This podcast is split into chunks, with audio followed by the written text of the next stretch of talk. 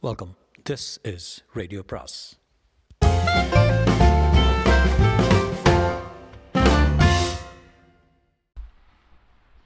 அனைவருக்கும் அன்பு வணக்கம். சாண்டில்யனின் கடல் புறா பாகம் மூன்று அத்தியாயம் இருபத்தி ஐந்து. ஒப்பந்தம்.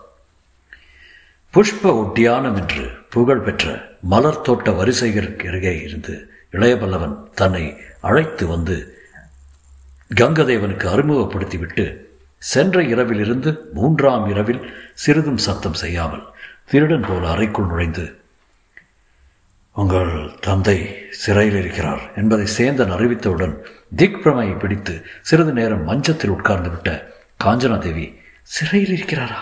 யார் சிறை செய்தது? எதற்காக? என்ற கேள்விகளை சினத்துடன் விடுவிடு என்று வீசினால் சில வினாடிகள் கழித்து கூலவாணியின் முகம் குழப்பத்தையும் அச்சத்தையும் மிதமிஞ்சி காட்டியதன்றி பதில் சொன்ன குரலும் நடுங்கவே செய்தது. வேறு யார் சிறை செய்ய முடியும்? இளையவல்லவர் தான் அதுவும் இந்த கயவன் கங்கதேவனை திருப்தி செய்ய என்ற கூலவாணிகன் திக்குமுக்காடி வார்த்தைகளை உதிர்த்தான். காஞ்சனாதேவியின் கருவிழிகள் வியப்பா அச்சமா என்று தெரியாத பார்வை ஒன்றை வீசின கூலவாணிகன் மீது எங்கு சிறை வைக்கப்பட்டிருக்கிறார் என் தந்தை? என்று வினவினால் கூட கடாரத்து இளவரசி இம்முறை அவள் குரல் உணர்ச்சியற்று இருந்ததையும் ஒரு பெரும் தோரணை மட்டும் அதில் ஊடுருவி நின்றதையும் கவனித்த கூலவாணிகன் அதன் காரணத்தை புரிந்து கொள்ள முய முடியாமல் திணறினாலும் கடற்புறாவில் இருக்கிறார் என்று பதில் சொன்னான். கடாரத்து இளவரசியின் நாசியில் இருந்து ஆஸ்வாச பெருமூச்சு ஒன்று வந்தது. வேறு இடத்துக்கு அகற்றப்படவில்லையே அவர்? என்று மட்டும் கேட்டாள் அவள் ஓரளவு சாந்தியுடன். இல்லை என்று மறுமொழி சொன்ன சேந்தன். அவள் சாந்தியை கண்டு வேப்படைந்தான் அந்த சாந்தியை உடைக்கும் எண்ணத்துடன் மற்றொரு விவரமும் சொல்ல முற்பட்டு வடல்புறாவில் இருந்தாலும் அவரை காவல் புரிவது கங்கதேவன் மாலுமிகள் இருவர். கங்கதேவன் உத்தரவின்றி அவரை யாரும் பார்ப்பதோ பார்த்து பேசுவதோ கூடாது என்று இளையவல்லவர் உத்தரவு பிறப்பித்திருக்கிறார். என்று சேந்தன் காஞ்சனாதேவியின் சாந்திக்கு காரணம் இல்லை என்பதை வலியுறுத்தும் பார்வை ஒன்றை அவள் மீது திருப்பினான். அதனாலும் மனம் தளராத காஞ்சனாதேவி கேட்டான் கடற்புறாவில் கங்கதேவன் ஆட்கள் மட்டும்தான் இருக்கிறார்களா? என்று. இல்லை காவலர் இருவரை தவிர மற்றவர் நம்மவர் தான் நம்மவர் எத்தனை பேர் இருக்கிறார்கள்? பொருள்களை பாதுகாக்க தேவையான பத்து பதினைந்து பேர். மற்றவர்கள்? மற்றவர்களில் சிலர் மலர் தோட்டத்தின் முகப்பில் தங்குகிறார்கள் சிலர் கடற்கரையிலேயே தங்குகிறார்கள் இன்னும் சிலர் எட்ட இருக்கும் தமிழர் இல்லங்களில் தங்கி காலையில் வேலைக்கு வருகிறார்கள். என்ன வேலை நடக்கிறது இப்பொழுது? கலிங்கத்தின் கப்பல்கள் இரண்டை நாம் கைப்பற்றி கைப்பற்றினோம் அல்லவா? அவை இரண்டும் துரிதமாக செப்பனிடப்படுகின்றன. கடற்புறாவின் போர்ப்புண்களும் மாற்றப்படுகின்றன. இதை கேட்ட காஞ்சனாதேவி சில வினாடிகள் சிந்தனையில் இறங்கினாள். கங்கதேவன் காவலரிடம் தந்தை சிறையில் இருந்தாலும் கடற்புறாவில் தமிழர்களும் காவல் இருப்பதால் தந்தைக்கு எந்தவித ஆபத்தும் இல்லை என்பதையும் ஏதோ காரணத்தை முன்னிட்டே இம்மாதிரி நாடகத்தை எல்லாம் இளையபல்லவன் ஆடுகிறான் என்பதையும் அவள் தீர்மானித்துக் கொண்டபடியாலும் அதனால் பாதகமில்லை கூலவாணிகிறே என்று கூறினாள் இறுதியாக. கூலவாணிகனுக்கு அவள் பதில் விசித்திரமாயிருந்தது. எதனால் பாதகமில்லை? என்று கேட்டான் அவன். வியப்பு பரிமளித்த குரலில். தந்தையை கடற்புறாவில் சிறை வைத்திருப்பதால் என்றாள் காஞ்சனதேவி. அதுதான் பாதகம் இல்லையா கடாரத்தை கொள்ளையிட்டாலும் பாதகம் இல்லையா கூலவாணிகன் கேட்டான் எரிச்சலுடன். காஞ்சனாதேவியின் கண்களில் மெல்ல சினம் உதயமாயிற்று. என்ன? கடாரத்தை கொள்ளையிடப் போகிறார்களா? என்று அவள் குரலில் உள்ள கொந்தளிப்பின் சாயல் தெரிந்தது. ஆமிளவரசி என் தலைநகரையா? அதேதான். கொள்ளையிடப் போவது யார்? இளையபல்லவரும் கங்கதேவனும் இருவரும் சேர்த்தா? ஆம் இது கூட்டு முயற்சி. காஞ்சனாதேவிக்கு என்ன பதில் சொல்வதென்று தெரியாததால் அவள் செங்கமல இதழ்கள் சில வினாடிகள் திறந்தே நின்றன. பிறகு அந்த இதழ்களில் இருந்து சொற்கள் உதிர்ந்தபோது காரம் அதில் நிரம்ப இருந்தது. இந்த முயற்சிக்கு வித்திட்டது யார்? என்று வினவினாள். அவள் உஷ்ணத்துடன் இளைய பல்லவர் என்று கூறினான் சேர்ந்தார் என்னால் நம்ப முடியவில்லை கூலமாடுகிறேன் கொள்ளை கப்பல்கள் கடார துறைமுகத்தில் நுழைந்தால் மக்கள் நாசமாக்கப்படுவார்களே என்றாள் காஞ்சனாதேவி திகிலுடன். கூலவாணியன் அவள் உட்கார்ந்திருந்த பஞ்சனையை நெருங்கி வந்தான். அவளை கூர்ந்து நோக்கிய அவன் கண்களில் அச்சம் இருந்தது. யாரால் நம்ப முடியும் தேவி? இதை இளையவல்லவரே கங்கதேவன் கூறினார். நடந்ததை நடந்தபடி சொல்கிறேன். கேட்டு நீங்களே ஒரு முடிவுக்கு வாருங்கள். என்று சேந்தன் இரண்டு நாள் கதையை விவரிக்க தொடங்கினார் தேவி உங்களை அழைத்து கொண்டு கடற்கரையிலிருந்து கிளம்பிய இளையபல்லவர் இங்கு வந்த நள்ளிரவு கங்கதேவன் அறையிலேயே படுத்து உறங்கினார். அவர் திரும்பி வருவார் என்றும் ஏதாவது கட்டளையிடுவார் என்றும் எதிர்பார்த்த கண்டியத்தேவனும் அமீரும் நானும் கடற்கரையிலே நீண்ட நேரம் உட்கார்ந்திருந்தோம். இளையபல்லவர் வரவே இல்லை.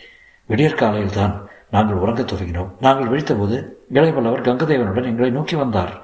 அவன் முன்னிலையிலேயே கலிங்கத்தின் மரக்கலங்களை துரிதமாக பழுது பார்க்கும்படியும் கடற்புறாவின் பொன்களை மாற்றும்படியும் உத்தரவிட்டார். கங்கதேவன் அவரை மிகுந்த சந்தேகத்துடன் பார்த்தான். மரக்கலங்களை பழுது பார்க்க என்ன அத்தனை அவசரம் என்று கேட்டான். பழுதுபட்ட போருக்கு உதவாத மூன்று மரக்கலங்கள் துறைமுகத்தின் பெரும் பாகத்தை அடைத்துக் கொண்டிருப்பதால் மற்ற நான்கு மரக்கலங்களும் ஒதுங்கி கிடக்க வேண்டிய அவசியத்தை சுட்டிக்காட்டிய இளையபுலவர் ஏதாவது ஓர் எதிரி மரக்கலம் வந்து வாயிலை அடைத்து நின்றுவிட்டால் துறைமுகத்தின் கதை என்ன என்று விசாரித்தார். சற்றுமன்றும் துறைமுக நிலைமையை பார்த்த கங்கதேவன் அதில் உள்ள அபாயத்தை உணர்ந்து கொண்டதால் அதற்கு மேல் அவன் எதுவும் பேசவில்லை. அப்பொழுதுதான் சொன்னார்களே போலவர் கங்கதேவரே கொள்ளையிலும் பரஸ்பர நம்பிக்கை வேண்டும் இல்லையில் கூட்டு முயற்சி பலிக்காது என்று. அது மட்டுமல்ல தனது மரக்கலங்களை கங்கதேவன் சொந்த மரக்கலம் போல பாவித்து எப்பொழுது வேண்டுமானாலும் சென்று பார்க்கலாம் என்றும் கூறினார். கங்கதேவன் எப்பொழுது வந்தாலும் மரக்கலத்தை காட்டுமாறு கண்டியத்தேவருக்கும் அமீருக்கும் பணித்தார். காஞ்சனாதேவி இடை ஒரு கேள்வி கேட்டான். இருவரும் ஒப்பினார்களா?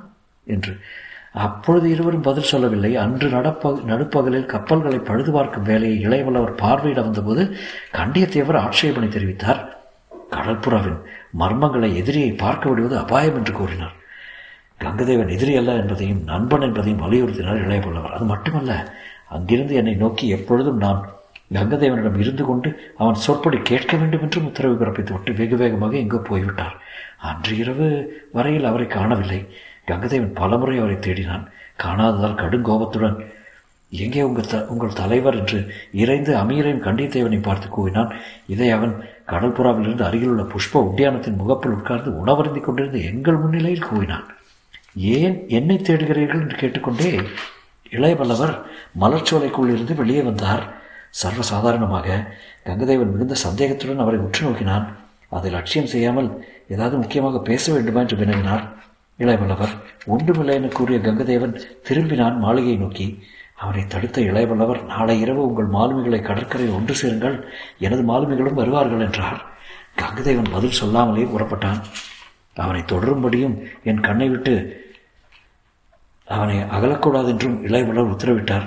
நான் கங்கதேவனை தொடர்ந்தேன் அவனை விட்டு அகலவே இல்லை என்று விவரித்தான் சேர்ந்தான் ஆம் அகலவில்லை. இருவரும் சேர்ந்துதானே வருகிறீர்கள் போகிறீர்கள்? என்றார் காஞ்சனாதேவி அவள் மனோநிலை சேந்தனுக்கு நன்றாக புரிந்தது. மேற்கொண்டு நடந்த அனைத்தையும் அவள் அறிந்து கொள்ள விரும்புகிறாள் என்பதை உணர்ந்து கொண்டாள்.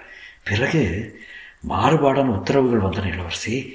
தமிழர்கள் இல்லங்களையும் அதற்கு பின்னால் உள்ள காட்டைகளையும் கவனிக்க சொன்ன இளையவல்லவர் என்னை கங்கதேவனை பிரிய வேண்டாம் என்று சொன்னதால் அப்பணி நிறைவேற்றுவது எப்படி என்று கேட்டேன். அந்த பணி அவசியமில்லை என்று சொல்லிவிட்டார். அவர் போக்கு கண்டியத்தேவருக்கும் அமீருக்கும் அடியோடு புரியவில்லை. தவிர கடற்புறாவில் இருக்கும் உணவு பெரும் பகுதி தீர்ந்து விட்டது என்றான் கூலவாணிகன். இதை கேட்டதும் துடித்து எழுந்த காஞ்சனத்தில் அப்படியானால் நம் மாலுமிகளின் கதி? அதில் இருந்த உணவு கடற்புறாது பிடித்த இரு மரக்கலங்கள் இவற்றை நடத்தும் மாலுமிகளுக்குத்தானே போதுமானதாக இருந்தது? என்று வினவினான். ஆம் தேவி இந்த துறைமுகத்தில் இப்பொழுது உணவு பஞ்சம் இருக்கிறது. இந்த சந்தர்ப்பத்தில் கங்கதேவனுக்கும் அவன் வசமுள்ள ஆயிரத்து மேற்பட்ட மாலுமிகளுக்கும் நாம் பிடித்த கலிங்க மரக்கலங்கள் உள்ள சிறைவாசிகளுக்கும் நேற்று பெரும் விருந்து வைத்து உணவையும் மதுவையும் வாரி வழங்கிவிட்டார் இளையவல்லவர். அந்த கடற்கரை விருந்தை நீங்கள் பார்க்க கொடுத்து வைக்கவில்லை. நாங்கள் பார்த்தோம். எங்கும் மணலில் செருகப்பட்ட பந்தங்கள் எரிந்தன. கங்கதேவரும் இளையவல்லவரும் அக்கம்பக்கத்தில் பெரும் மஞ்சங்களில் அமர்ந்திருந்தார்கள். ஆயிரத்துக்கு மேற்பட்ட மாலுமிகள் கலிங்கர் மட்டுமல்ல பல நாட்டுவர். என்று சொல்லிக்கொண்டே போன கூலவாணிகனை இடைமறித்து கடாரத்தை இளவரசி என்ன? பல நாட்டவரா என்று வினவினார் ஆ பல நாட்டவர் இருக்கிறார்கள் கங்கதேவனிடம். என் நாட்டவர்? சுமாராகத்தான் சொல்ல முடியும். ஆயிரத்தில் கலிங்கர் பாதிக்க குறைவு மற்றவர்கள் பாலித்தீவிலும் சொர்ண பூமியிலும் இருப்பவர்கள் நமது பாரத நாட்டின் வடபுறத்தை சேர்ந்தவர்களும் இருக்கிறார்கள். இதை கேட்ட காஞ்சனாதேவி சொல் மேலே சொல் என்றான் அதை கவனியாமலே சொன்னான் சேந்தன். கடற்கரையில் அந்த பந்தங்களின் வெளிச்சத்துக்கு இடையே ஆயிரத்துக்கு மேற்பட்ட மாலுமிகள் உண்டு குடித்து பேரிரைச்சல் போட்டுக் கொண்டிருந்த சூழ்நிலையில் எழுந்து அவர்களை நெருங்கி வர உத்தரவிட்ட இளையவல்லவர் பெருங்குரலில் கூவினார். உங்களுக்கு இன்று விருந்தளிக்கிறோம். வயிற்றுக்கு இப்பொழுது கண்ணுக்கு அளிக்கிறோம் விருந்து என்று. அடுத்த சில வினாடிகளில் அமீரின் காவலில் இருபெரும் பொக்கிஷ பெட்டிகள் கடற்புறாவிலிருந்து வந்து அவர் முன் திறக்கப்பட்டன.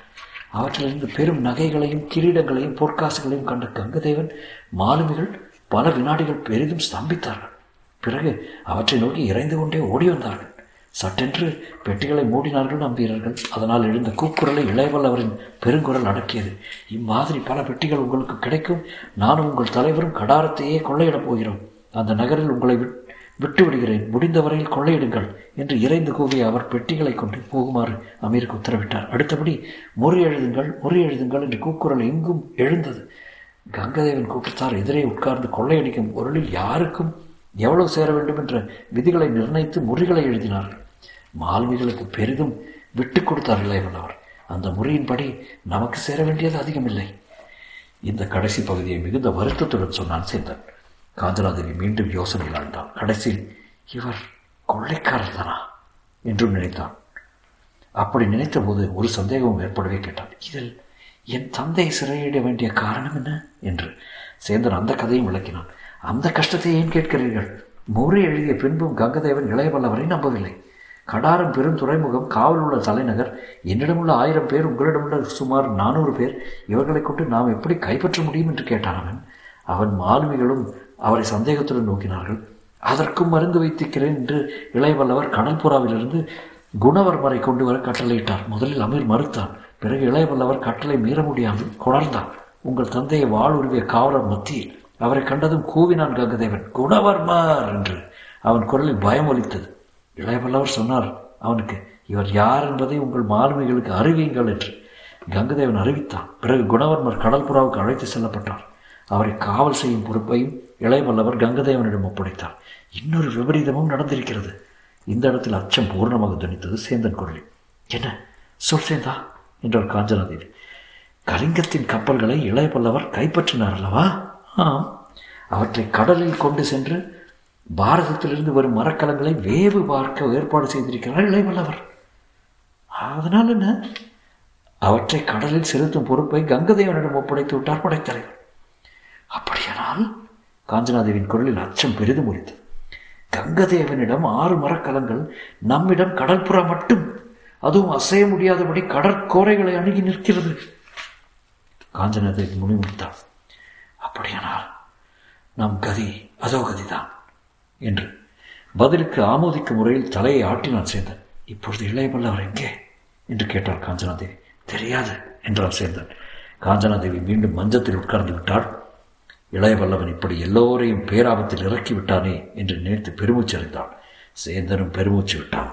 ஆனால் அந்த விபரீத ஒப்பந்தத்தை கங்கதேவனிடம் செய்து கொண்ட இளையவல்லவன் மட்டும் சற்றும் கவலையின்றி தமிழர் இல்லங்களுக்கு பின்னால் தூரத்தே தெரிந்த தைலகிரியின் அடிவாரத்தை தொட்டுக்கொண்டிருந்த மலர் தோட்டங்களை நோக்கி நடந்து கொண்டிருந்தான்.